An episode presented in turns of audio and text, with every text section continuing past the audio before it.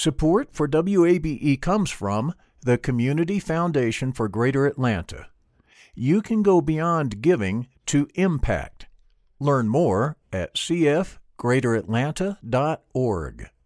I'm Earlonne Woods. I'm Nigel Poor. We're the hosts and creators of Ear Hustle from PRX's Radiotopia. Ear Hustle is a show about life inside prison, but it's not your typical prison podcast. In this next season, we've got stories about the objects people keep inside their prison cells, about residents in a women's prison who say they want to stay there, and the most beautiful prison garden Earlonne, I will never forget it. Ear Hustle stories about life on the inside told by those who live it. Find Ear Hustle wherever you get your podcasts.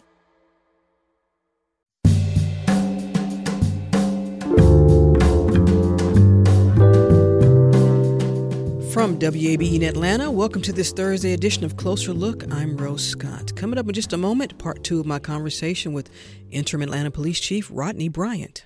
I have to work at building trust and strength inside the community. I have to do that internally as well to make sure that the officers that are hired on, that have come on to protect the city, are comfortable in doing so.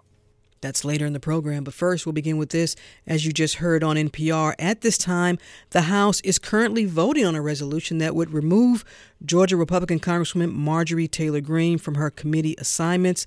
Now, according to a tweet from Majority Leader Steny Hoyer, he wrote that he spoke to House Republican Minority Leader Kevin McCarthy about the issue and, quote, said it is clear there is no alternative to holding a floor vote.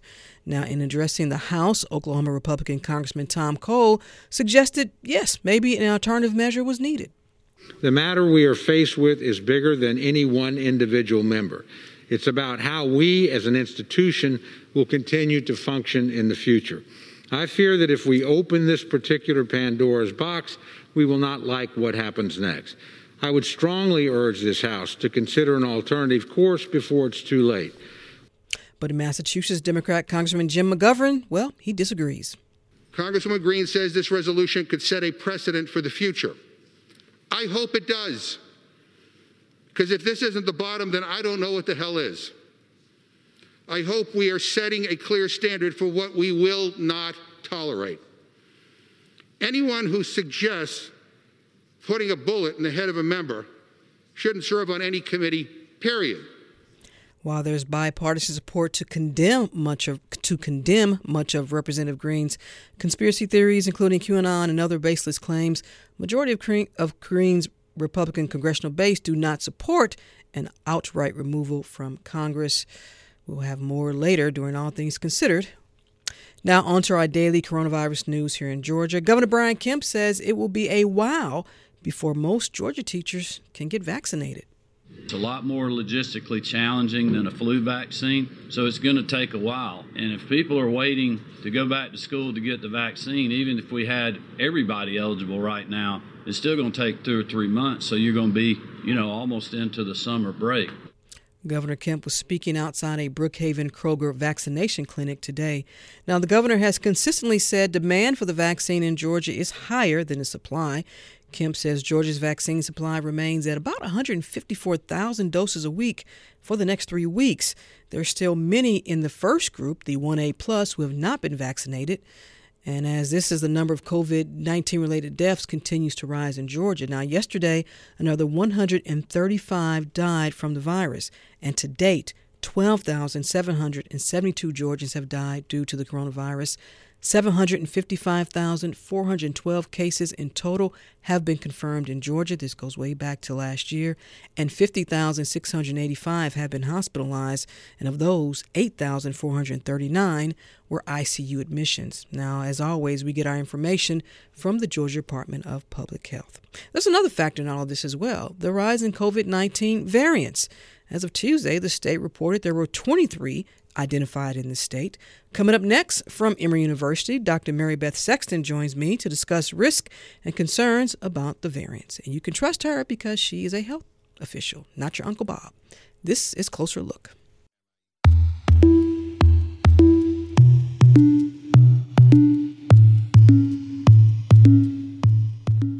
Producer Grace Walker has been busy again with some new music bed music. Let me know how y'all like it. Grace, y'all don't understand. Grace really gets into this. She is the curator of our Closer Look music. She spends hours upon hours finding the right music for the right tone. Trust me. Let me know. Closer Look continues now here on 90.1 WABE, Atlanta's Choice for NPR. I'm Rose Scott. The first COVID 19 variant was detected in the UK late last year. It looks pretty clear from the UK group that, in fact, the transmissibility of this mutant is more efficient than the transmissibility of the standard virus that we've been dealing with up to now. Namely, it just is, it's able to bind to the receptors on cells better and therefore is transmitted better. There's no indication at all that it increases the virulence. And by virulence, I mean the ability to make you sick or kill you. It doesn't seem to make it more strong in that regard. That was Dr. Anthony Fauci on a Facebook live stream in December. Now, other health experts, and they also said, look, the mutation of the coronavirus was expected and warned it would likely spread. And it did, and it does. Now, since the fall, scientists say three main strains have emerged in dozens of countries around the globe, including here in the U.S. Now, we know y'all have a lot of questions. I'm not a doctor, I don't play one on television. There's so much information out there. That's why and I get an email from someone that says, Why do you talk so much about the coronavirus? This is why, because we want to go to folks who we feel can give the information. So, what exactly does this mean for the fight against the coronavirus and the development? Developments of new vaccines. Well, joining me now is Dr. Mary Beth Sexton. She's an assistant professor of infectious disease at Emory University School of Medicine. Dr. Sexton, thank you for coming back. I appreciate it. Thanks so much for having me. What do you want to say about where people get their information about this? I just want to start with that. If they don't want to listen to me, which is fine, you don't have to. There are other, Lord knows there are other folks who are better that you can listen to than me. Uh, what do you want folks to know about looking for the right information and, and then also understanding what the what the consequences are if they're getting this information from a source that's not credible? I think that's what's really important is making sure that your information comes from credible sources. And that's because the internet is great in a lot of ways. It puts information at your fingertips, but it also means anybody can put information out there. And some of what's out there is not correct.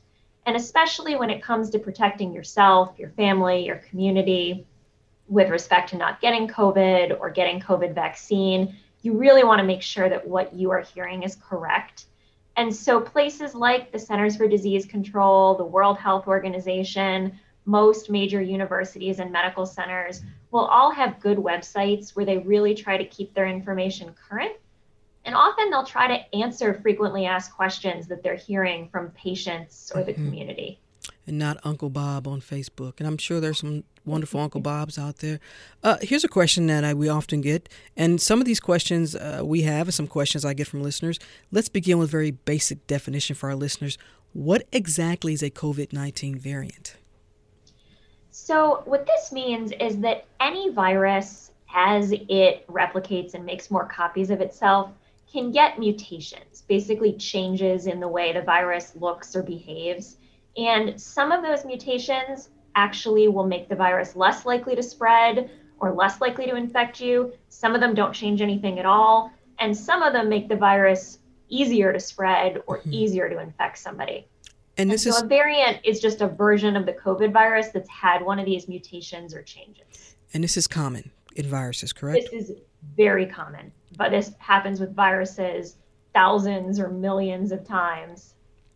At this time, and I mentioned the, the, at first we had heard about this coming from the UK, but do we have a correct number of how many variants have been detected worldwide? And uh, and I guess the next question is then you've kind of answered are all of them equally infectious, the same, with the same characteristics? So, I don't think we have a complete number because a lot of these changes we would never know about because they don't change anything about how the virus behaves, so we wouldn't have gone looking for them.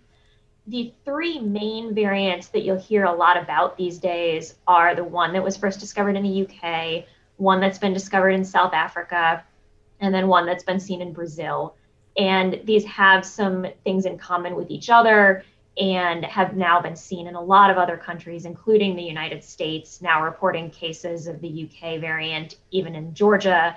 And then the South African variant's been seen in nearby South Carolina. And the reason those variants are getting press is because that change to the virus that's happened in each of those mm-hmm. does seem to make it spread more easily. So they will likely cause more cases. That was one question. I actually have a question here from a listener who wants to know are there different symptoms with the different variants? It's a good question, I think. That's a great question. I think these all seem to cause the same COVID infection. It's just a question of how likely you are to get it. So, a lot of the theories are that either these variants increase the amount of virus that somebody who's sick with COVID has in their nose or mouth. So, it may be that every time they breathe, speak, talk, they're putting more viral particles out into the environment, just making it more likely that somebody else will get infected. Some of these changes also impact that spike protein. So the red things jutting out of the COVID virus, you'll see if you see a picture of it. And they may make that protein more likely to more easily attach to your cells and get in mm-hmm. there. So that just means if you were to inhale COVID virus from somebody else, it might be more likely to get inside your cells and cause an infection with these variants. But the infection that it sets up seems to be very similar. Same symptoms. And for a lot of these, they don't necessarily make it more likely that the virus makes you really sick or that mm-hmm. it kills you. But it's just that if you have a lot more cases of the virus, you're going to have more people in the hospital and more deaths. That makes sense. And if you are recovering from COVID, you contracted the virus before, can you also contract one of these new contract one of these new variants as well? Do we so know that's that? what we are worried about, particularly with the variants in South Africa and Brazil, is that they may be different enough from the original virus that your immune system may not recognize them, even if it would have recognized the original version of COVID because that's what you had. Mm-hmm. And so we do worry about it maybe being a little more likely that you could get reinfected with one of these. That doesn't seem to necessarily be happening on a huge scale, but that does seem to potentially be happening. And so that's one of the things they're tracking very closely, for example, in Brazil right now. And it's another reason that when the vaccine is available to you, you should get it immediately because the vaccines do seem so far in mm-hmm. studies to offer protection against all these variants it's not all at that 95% level. But even if you get 50, 60, 70% protection, or it makes you less likely to need the hospital or be severely ill, that is absolutely worth it. I want to get your thoughts on this, and this may be more of just a, a, procedural question in terms of additional surveillance tracking of the new variant. Is that going to be difficult because we're still obviously tracking the I don't want to call it the original coronavirus, but what sort of challenges does these will these new variants, you know, cause? Because now you have to have surveillance tracking of, of these new variants. There's additional data that you would like to see, or will it be something that you'll see in these different variants? So I think what they will try to do is the health departments locally, state, and then nationally through the CDC when they get samples from coronavirus tests, they sequence some percentage of those mm-hmm. and see if they're getting what looks like the original version or one of these variants. And what they're looking for is okay, if we randomly pick 100 samples, how many of them come up with a variant? That'll give you an idea of how widespread the variant is in the population. And it's hard because it matters in the sense that we want to be prepared in the healthcare system, we want to give people accurate information.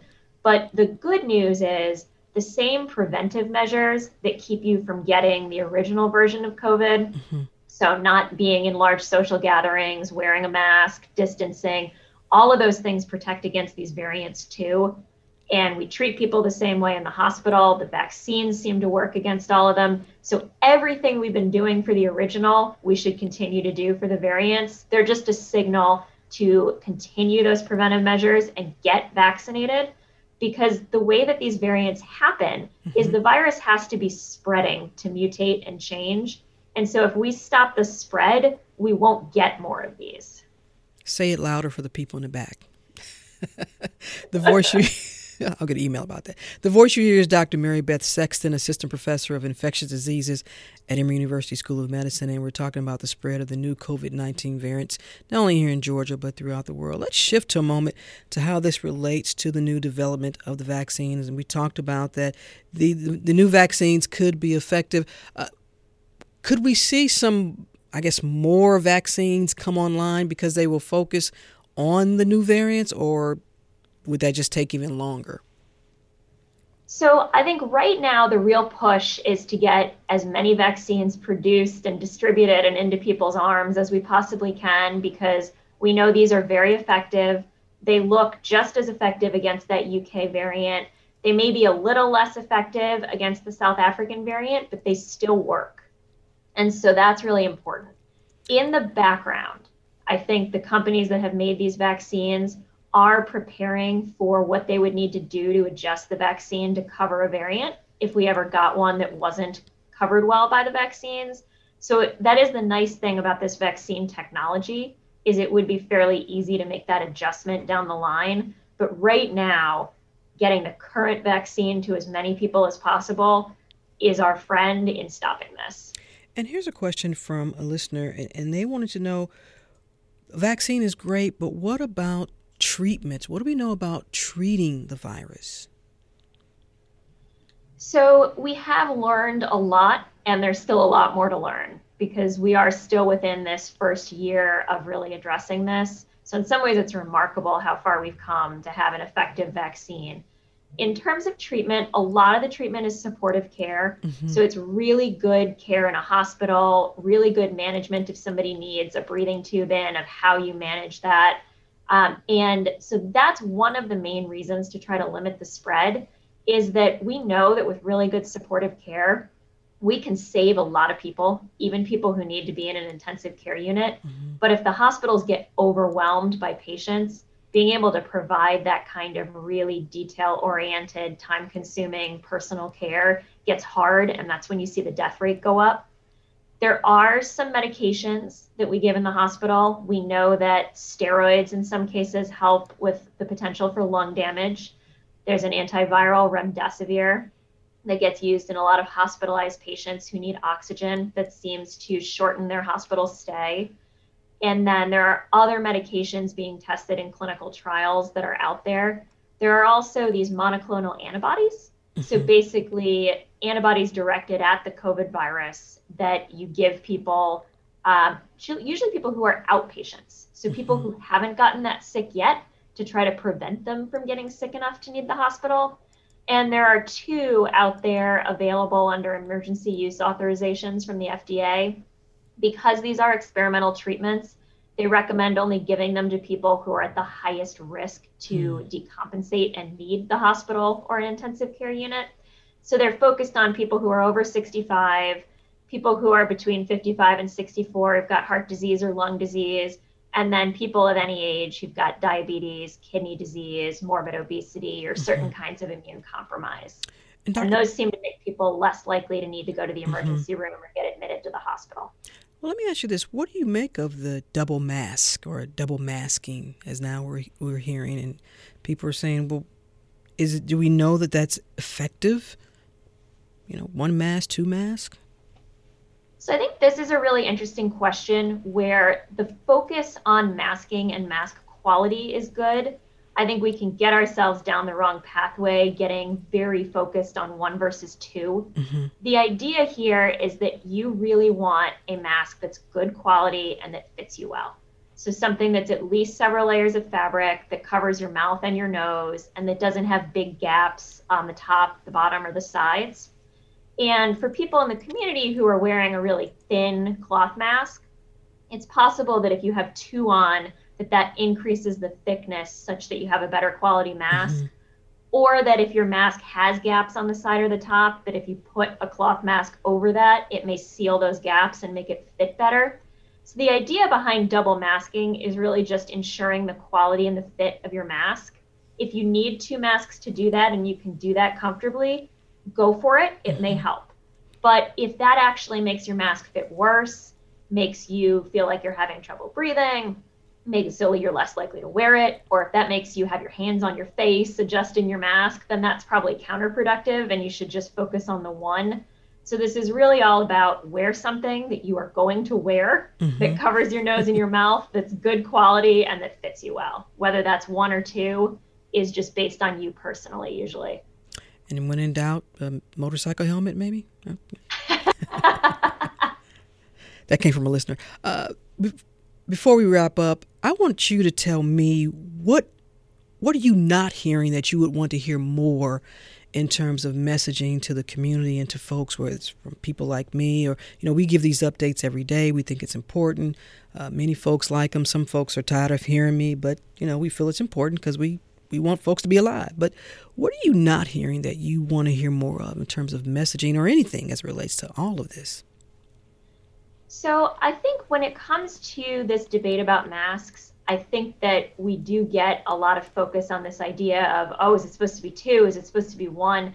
I think really keeping the focus on that idea of one, you know, or if it's two for you, that's fine, but making sure that your mask fits you well, is high quality, and that you wear it. And I think we can get very focused on some of these nitty gritty details where the real idea, the overarching focus is just wear a mask because it protects you, it protects the people around you, and it hopefully would stop the spread of this and help us to not have these variants circulating. So I think that's the other thing too, as there's this focus on the variants and all of this concern about um, are they more, yeah, they are more contagious, are they more deadly, are they really protected by the vaccine? but we could stop the spread of them if we stop the spread of the virus in general. Mm-hmm. So, just that ongoing focus on prevention measures while we wait for more widespread vaccine availability is really helpful. And for you personally, and maybe professionally, as an assistant professor of infectious diseases, uh, I, I think you're a scientist, personally speaking. What has been, I guess, complexing or interesting about all of this to you? So, I think that in some ways, what I think is remarkable is what I mentioned that we've gone from the first discovery that there was a new virus just a little over a year ago, and we've had both the tragedy of having that spread globally, mm-hmm. which really highlights for us that in this world where we have so much interstate, international travel, so much interconnectedness, that things like this in the future will move fast and that we need to be prepared and that we need increasing programs for surveillance and preparedness worldwide. But we've also seen that we can go from the discovery of a new virus to an understanding of how it spreads and what the prevention measures should be, to some treatments that are now out there and helping, and to effective vaccines in a year. And that's a real triumph for the scientific community in the face of all of this tragedy. So I think there's been good news and bad news with this. And a global effort that it's taking. So many folks have been working so hard on all of this, including our good friends over at Emory. Dr. Mary Beth Sexton, Assistant Professor of Infectious Disease at Emory University School of Medicine. And we're talking about the spread. We were talking about the spread of the new COVID 19 variants in Georgia and worldwide. And she just gave you some good, as my grandfather would say, some good old common sense. Thank you so much. Thanks so much.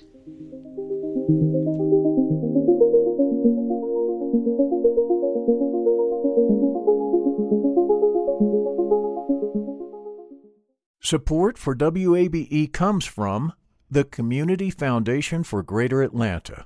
If you love Atlanta, you can invest in the big picture. Learn more at CF greateratlanta.org. The field of mental health counseling is growing rapidly, and Richmont Graduate University can equip you with everything you need as a licensed professional counselor while integrating your faith into your clinical practice. Programs are offered in Atlanta, Chattanooga, and online. Apply today at richmont.edu. That's R I C H M O N T.edu.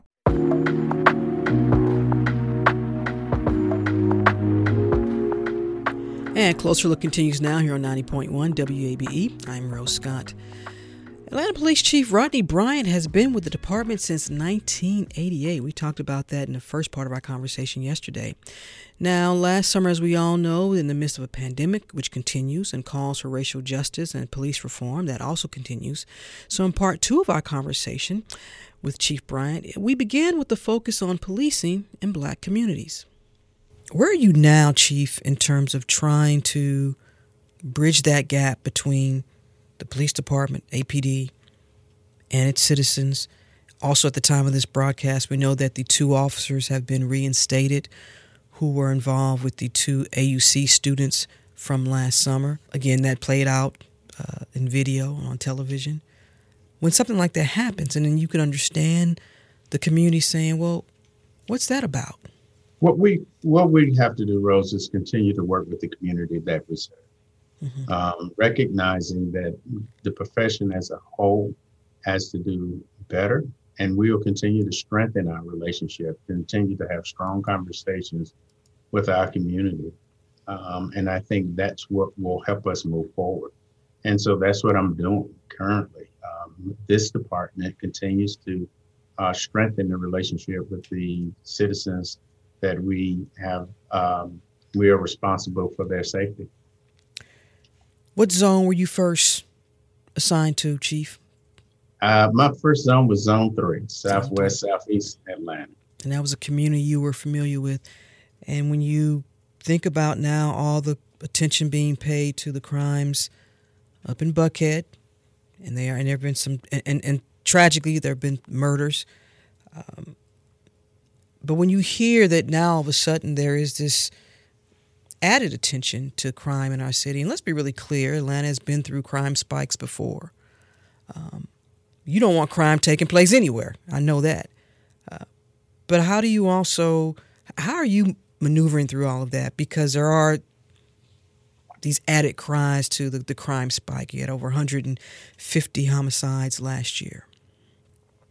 And I know that in zone three and other zones, they experience crime at a higher rate all the time than Buckhead. Not to pick on Beck, Buckhead. Somebody will send me an email, trust me, but that's okay.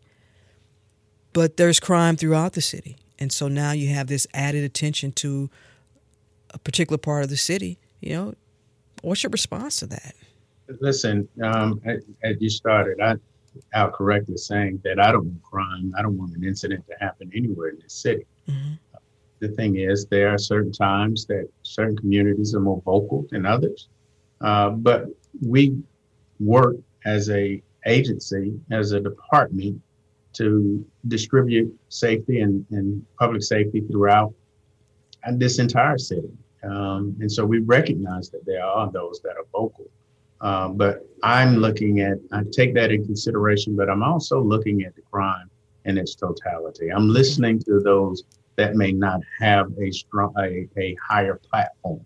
Mm-hmm. Uh, and so I go to different community meetings or, uh, or now uh, join in visually on different community meetings to listen to their concerns as well. Uh, and so that's how we are distributing our police services throughout this city.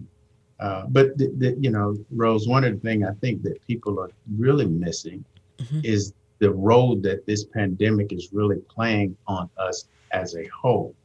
Uh, it's not. Un- I don't think this is not just an Atlanta police, a city of Atlanta uh, situation. We're seeing this level of crime in almost every major city in our country. Uh, and that's problem that lets you know that there's something else. There's a variable uh, that we aren't measuring uh, that has had an influence on what we're seeing. I'm on calls with different chiefs and major city chiefs on a regular basis, and we are all having the exact same conversation mm-hmm. as it relates to crime, the violence that we are seeing with these handguns, the street racing, all of these very the auto thefts, we're having the exact same conversation. So this pandemic has played a significant role. I, I think that his, historians will look back on it and maybe they'll be able to put it together. Right now, uh, my job is to take an action and address it based on the things that I have uh, available to me now. And what that requires is us to make adjustment almost every day to come up with um, plans and strategies to address what we are seeing.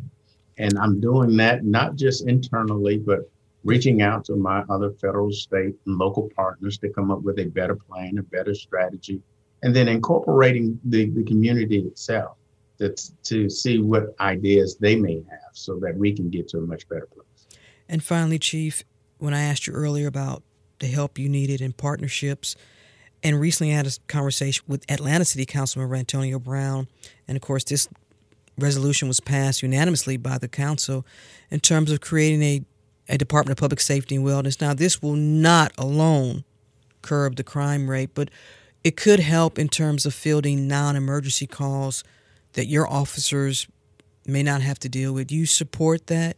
Rose, I, I support evaluating anything that could get us into a better space.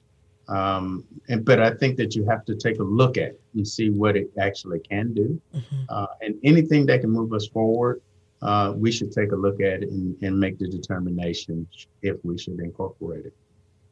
Do you worry then, Chief, about officer morale and then also recruitment, and not just recruitment but retainment because of all this that's been taking place? Absolutely. That, again, that's one of the, the major topics that we are having with other major city chiefs is our space around the morale and retention of police officers. Uh, it's no secret that throughout the summer, at the height of the civil unrest, we took a, a significant hit at the city of Atlanta Police mm-hmm. Department. Those numbers have saved off some, so we're prop, we're mostly back at where we would have been uh, as it relates to retention our recruitment efforts um, are actually a little bit better than some. Uh, we have more people in the pipeline wanting to be Atlanta police officers today than we did last year this time. Uh, and so I, am very optimistic about that.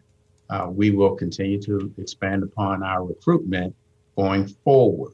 Um, but as it relates to the morale, again, as, as, as much as it I have to work at building trust and strength inside the community. I have to do that internally mm-hmm. as well to make sure that the officers uh, that that that are hired on that have come on to to protect the city are uh, comfortable in doing so. And so we have to strengthen that morale. And again, that that is done to, also through partnership and people coming up with great ideas on how do you help uh, uh, protect your officers and, and, encourage them to do a great job. And we're we're getting better. Uh, I will, you know, I have I meet with officers almost every day, and and have one-on-one conversation and sometimes group conversation. And what I'm hearing and what I'm seeing is we're we're getting better. Um, it, it's going to take time. Uh, this happening it won't happen overnight, but we're getting we're slowly but surely getting better. But I think it's important that, that your listeners understand that the offices never stop working. They never stop um, working uh, here in the city of Atlanta. Did they go through some issues? Absolutely. Uh, but but for the most part, uh, officers showed up for work every day and continued to do what they were um, hired on to do. And then finally, Chief, if there's an officer or officers who violate their duties of what they're supposed to do in the community, you take responsibility for that as well? Absolutely. Absolutely. You are not, if you have to recommend firing an officer. Rose, again, one of the things, uh, since I've sat behind this desk, um, that hadn't stopped.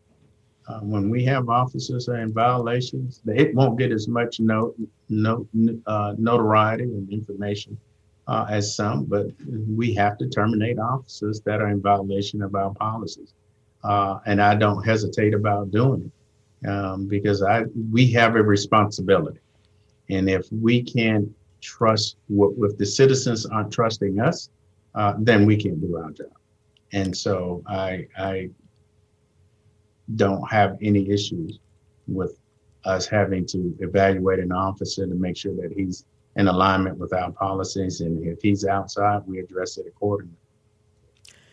Atlanta Police Chief Rodney Bryant. Thank you so much for taking the time. I really appreciate it. Thank you, Chief. Thank you so much. Appreciate it. Yeah, good conversation. Good conversation there. And you can hear part one of the conversation with APD Interim Chief Rodney Bryant. It's online at wabe.org slash closer look. Coming up next, DeKalb County School Superintendent Cheryl Watson Harris joins me. She'll talk about how the district is responding to the COVID 19 pandemic. And also, I'll share concerns from parents and educators that we've received right here on the program. That's coming up next.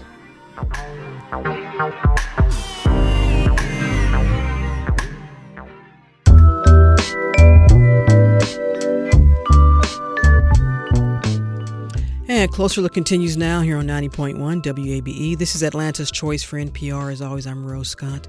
DeKalb County edu- educators return to the classroom this week. Now, the teachers may be there, but the students, well, they still continue to learn virtually or online, as they say, well, because of the coronavirus pandemic. Now, each school district approach to the in class instruction or virtual is different throughout all of this. We heard from you, the listeners. Y'all sent me emails that there was confusion, so we reached back out to all the area school districts APS, DeKalb, Cobb, Gwinnett, Fulton, Clayton, Marietta. And our series began with the Atlanta Public School Superintendent, Dr. Lisa Herring, who joined the program yesterday. And now we continue with DeKalb County School Superintendent, Cheryl Watson Harris, who joins me. Thank you so much for taking the time. As always, I really appreciate it. I know you're coming from one meeting and jumping on this, so I really appreciate it. But more importantly, the community and your DeKalb County Schools community, they, they really appreciate it. So thank you.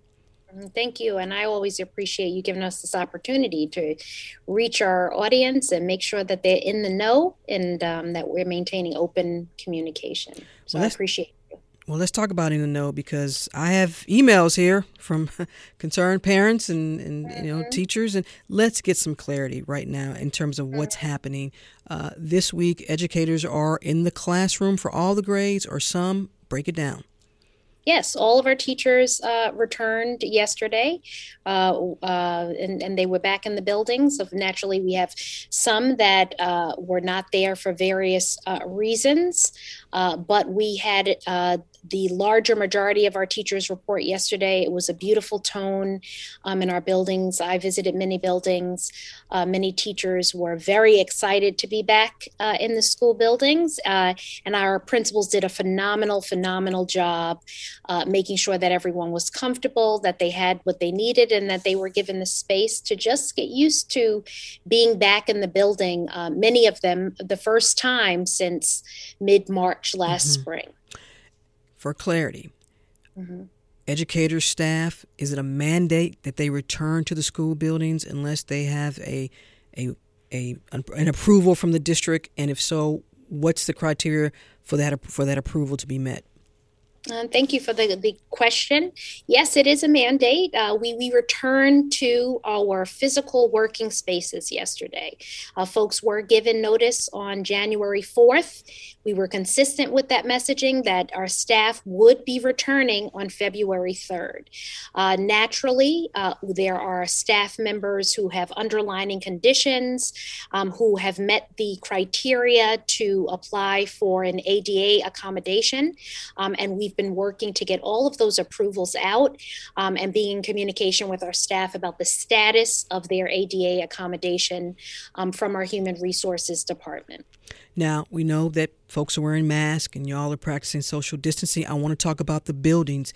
Did the mm-hmm. district have to purchase any new type of ventilation equipment? Was there anything, any systems, exhaust systems, or what have you, that you all mm-hmm. know you've had to put into these buildings? How safe are these buildings in terms of air, air filtration and all that? Thank you for that question um, because that's been on top of mind for a lot of people.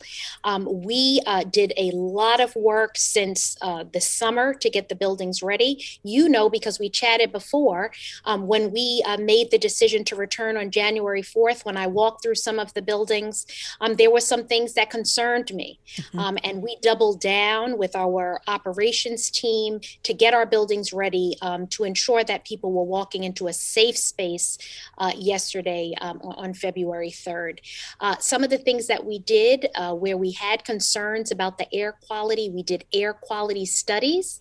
Um, and in most cases, what we found is that the air quality in the buildings was even better than outside in terms of allergens, et cetera. So these are things that we have not taken lightly. We have made sure where there were concerns um, with ventilation that we've done those certified studies to be able to produce to our teachers and to our stakeholders that the air quality was was safe within the buildings. And this is um, throughout all the buildings where the teachers are now. You feel confident in that?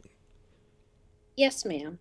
Yes, yes, that we have always said that the safety of our students and our staff is our number one priority.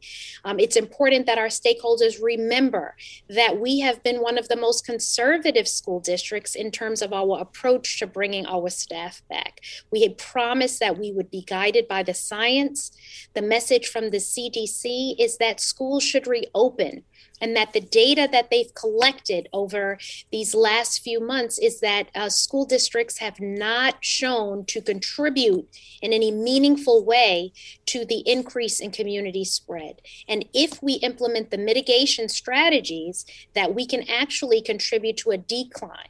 And that is exactly where we are as a school district now. The science is on our side um, that we are making the right decisions. We have done the work to prepare ourselves to make sure that the buildings are ready, that, that we have the necessary PPE, um, and we feel confident. And that is why we've made the decision now to say, hey, guess what? We're ready. Let's go back. Now, are we ready in terms of emotions? Are we ready in terms of, of some of the fear? We recognize that that's real. And so we, uh, again, our, our principals did a remarkable job yesterday meeting teachers where they were and ensuring that they were providing the right support and communication to make our teachers feel comfortable with this first step. Could your, how are you assessing this communication with the teachers? I did hear uh, that for some, with, as it relates to the, the hardship waivers, some mm-hmm. teachers say they haven't been able to get a response to their requests. Mm-hmm. So I want to yes. give you an opportunity to, if there is a delay, and have you mm-hmm. all responded to all of the hardship waivers to your knowledge? Thank you again. You're hitting all the right questions. That's what right I do. yeah, I know that's your job, and you are good at it. Okay. yes, absolutely. Um, okay, so one, we don't have a hardship waiver anymore. That was a one-time Really? Uh, the hardship waiver. That's what we provided to our staff. We worked with our legal counsel to provide that hardship waiver, which was not, there wasn't an application process. Anyone who said, I need more time, applied for that hardship waiver, and we mm-hmm. gave them that additional 30 days, um, which brought us to February 3rd. Okay.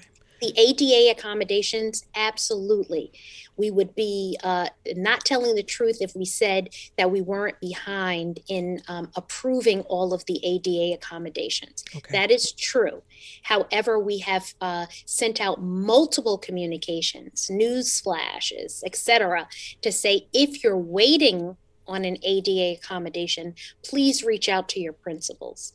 Our principals have been working with staff to determine, you know, if, if a, a staff member is ill, mm-hmm and they're waiting on their accommodation, we're not expecting them to come back into the building and put themselves in an unsafe way. Mm. Um, um, you know, but we, we have to look, we have to prioritize the ADA accommodation request and work with each staff member to make sure that we're not putting them in harm's way um, if their uh, ADA accommodation, um, you know, is, is mm-hmm. in in process. We we have a bottleneck right now of the number of requests that have come in. My uh, HR team is working around the clock, but any teacher that feels that they have not received a response should reach out to their principal, mm-hmm. to their regional superintendent, or to our HR department. Every teacher has an HR specialist that's assigned to their region. Um, and we, we most certainly have been communicating that information. And as you know, throughout all of this, DeKalb County has consistently remained in the top five in this state of confirmed cases, hospitalizations, and even deaths.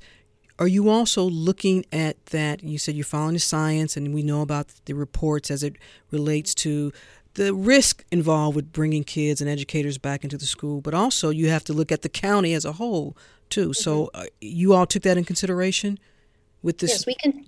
Yes, uh, yes, ma'am. We we continue to work with our um, COVID nineteen task force. We continue to work with our medical advisory committee.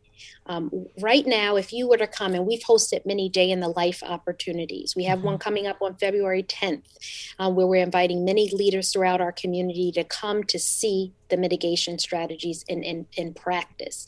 Our teachers, when they arrive to their building, most don't even have to sign into the uh, office. Mm-hmm. There's an electronic way, uh, whether it be a QR code or a Google Doc, where teachers sign in that they're in the building. They can go right directly to their classrooms. There's no reason for them to be congregating, to be in close proximity with anyone else. This was our first step to getting people back in the building. Now, did I see a lot of people congregating yesterday or, you know, very happy to see their colleagues and their friends? Um, and we just want to make people uh, know that we have to wave those bows, that we're not making any uh, personal or physical contact, but that, uh, you know, right now it, it is safe to go mm-hmm. to the building and follow the mitigation strategies as we as we've laid out, um, and for folks to be in the building and teach from the building. Here's a question from a listener: What sense does it make to have the teachers in the schools, in the classrooms, and the kids online? I'm just reading what the person wrote, so. Yeah, no, and that you know, it's a it, it, it, it's all a process, right? We can't get the children back in school until we get the teachers back in school. Mm-hmm. And so this was step one. Okay. And, and I'm very proud of us, which is the way uh, yesterday went down and, and today as well. We have to get the teachers back. We have to make sure that the teachers become comfortable with the technologies. Uh, again, our parents will have the choice of whether they return face to face or stay virtual for the remainder of the year. Mm-hmm. So, in many cases, the teachers will be doing concurrent instruction. This is brand new. We have to train people. We have to make sure that it all works the way that we're envisioning. So, we mm-hmm. couldn't just bring the teachers back and then automatically bring the students back. But we do have a board meeting on Monday. Mm-hmm. And um, to your question about uh, communication, uh, you know, we have a new cadence after board meeting that we the several days later we host a, parent town hall that has already been posted to the website. Mm-hmm. and we pre- we promised our parents we would give them at least two weeks notice before the return of the students. Um, and these are the things that we're tracking towards right now. In terms of if a student or an educator contracts the virus where do you all get that information from? Are you asking the community? I mean, folks may say, well, I know of this student or this household had it, but how are you all getting this information? Uh, we received the information from from the person themselves. Okay. Um, they do share that information with us. We we've been over communicating the importance of that, um, and then we follow the guidance from the uh, DeKalb Health uh, Board of Health. Um, we report all of the cases to the Board of Health, and we follow their guidance on next steps in terms of notification of people who may have come in contact with this person um, and what the uh, process should be for uh, cleaning, sanitizing that mm-hmm. specific area where um, that person may have been. I know that we've had questions from uh, constituents, stakeholders, community leaders about posting the numbers. Yeah. Um, we we are beginning to do that. Mm-hmm. We can mm-hmm. find the numbers on the website. Um, we had not been doing that previously because we were not in the physical space. That was the only reason. But we're back, and we will be posting those numbers. Uh, you know, yes. Speaking of back, do you have a timeline that you want to work with? Are students going to remain virtual for the rest of this school year, or are you going to try to do it in phases, much like kind of what APS is doing? Not to bring them into it, but you know what's the yes. next step? No no and we all work together. We share best practices and ideas. Um, our plan has been consistent uh, which is a phase in program. Um, we are waiting. We're, we're going slow to go fast right? So we have our teachers back. That was step one. Yesterday we identified some technology concerns that we have to get up and running. So um, again we have a board meeting on monday Uh, we will discuss uh, where we are, and then we will have a, a parent town hall as we've had, mm-hmm. um, and then we will notify our parents of um, a potential return date. Yes, we are aiming to get our children back in school. Uh, we, we want that option available for families um, who would like a return to face to face option. And Superintendent Harris, as it relates to that dashboard, which will have the number of confirmed cases, when will that be live? Is it up now? I want to get some clarity here because I wasn't quite clear. Is that dashboard live or you all are working on it? we're working on it. If it's not up by the end of today, it'll be up uh, by tomorrow. Um, I, I, I, can't say I've been in meetings all day. I don't know if they got the numbers up, but we, and we had a meeting about it last evening. Um, most certainly, that data will be available uh, tomorrow if it isn't today. And this data will include the number of from district employees to educators to students. Will you break it down that way, or you just have a one number? No, no, no. We don't plan to have one number. We have mm-hmm. we plan to have it broken down by region or uh, central offices, um, so that folks can kind of get a sense of trends um, and and the numbers. That the goal is to be transparent. The goal is, you know, we're all in this together. Mm-hmm. Um, and and you know it does we, we want to make sure everybody's working with the right information many of our parents have said that they um, they they haven't made a decision as to whether or not their mm-hmm. child will return because they didn't feel they had adequate information. Um, and that's why we brought you on the program because they told yes, us the same I, thing. I, well, I appreciate it, um, but we've been and and maybe I need to you know make sure I come on. I have a standing check in with you, but we get the information out. We have the videos out. We have. Um, the town halls, we have the website, we have my weekly newsletter. We're trying everything. But the videos people responded very well to. Mm-hmm. We did videos of what it looks like in the building, what to expect, um, and we will continue to follow that up. Parents said they wanted the numbers, so we'll do that.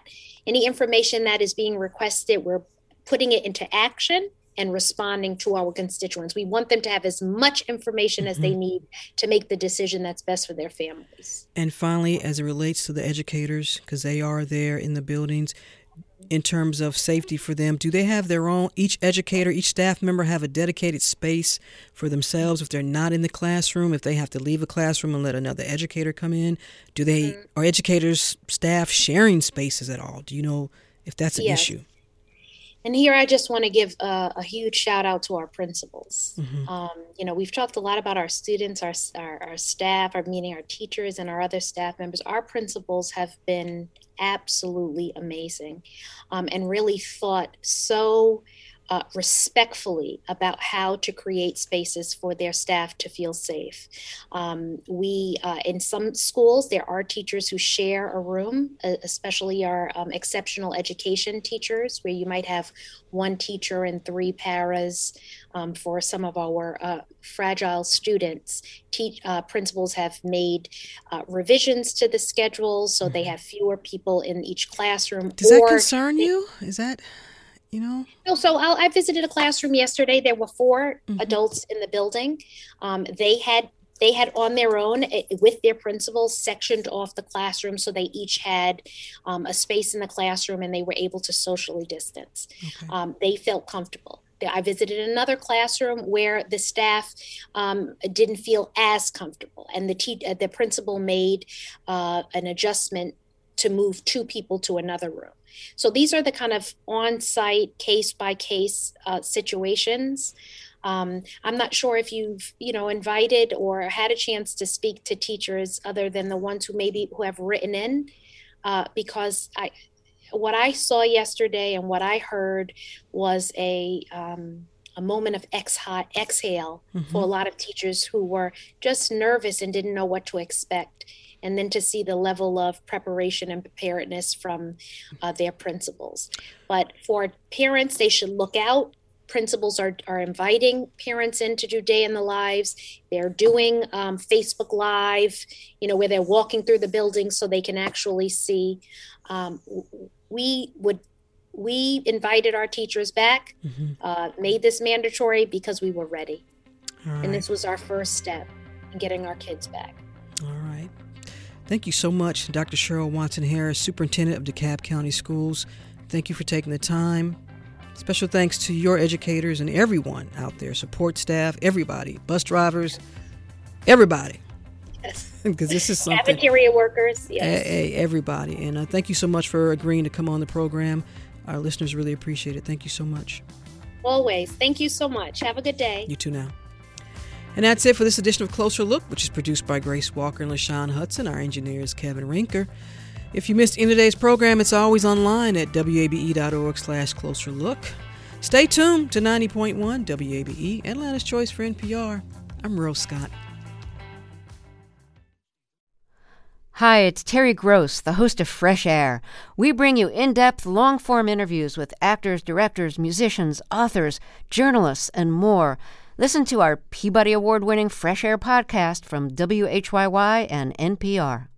The Gold Dome Scramble podcast is now plugged in, a WABE Politics podcast. New name, same on the ground reporting from us, WABE Politics reporters Sam Gringlas and Rahul Bali. We'll cover local, state, and national politics as we talk to politicians and voters to break down each week's biggest headlines. New episodes drop on Fridays. Listen and subscribe at WABE.org or your favorite podcast platform. WABE.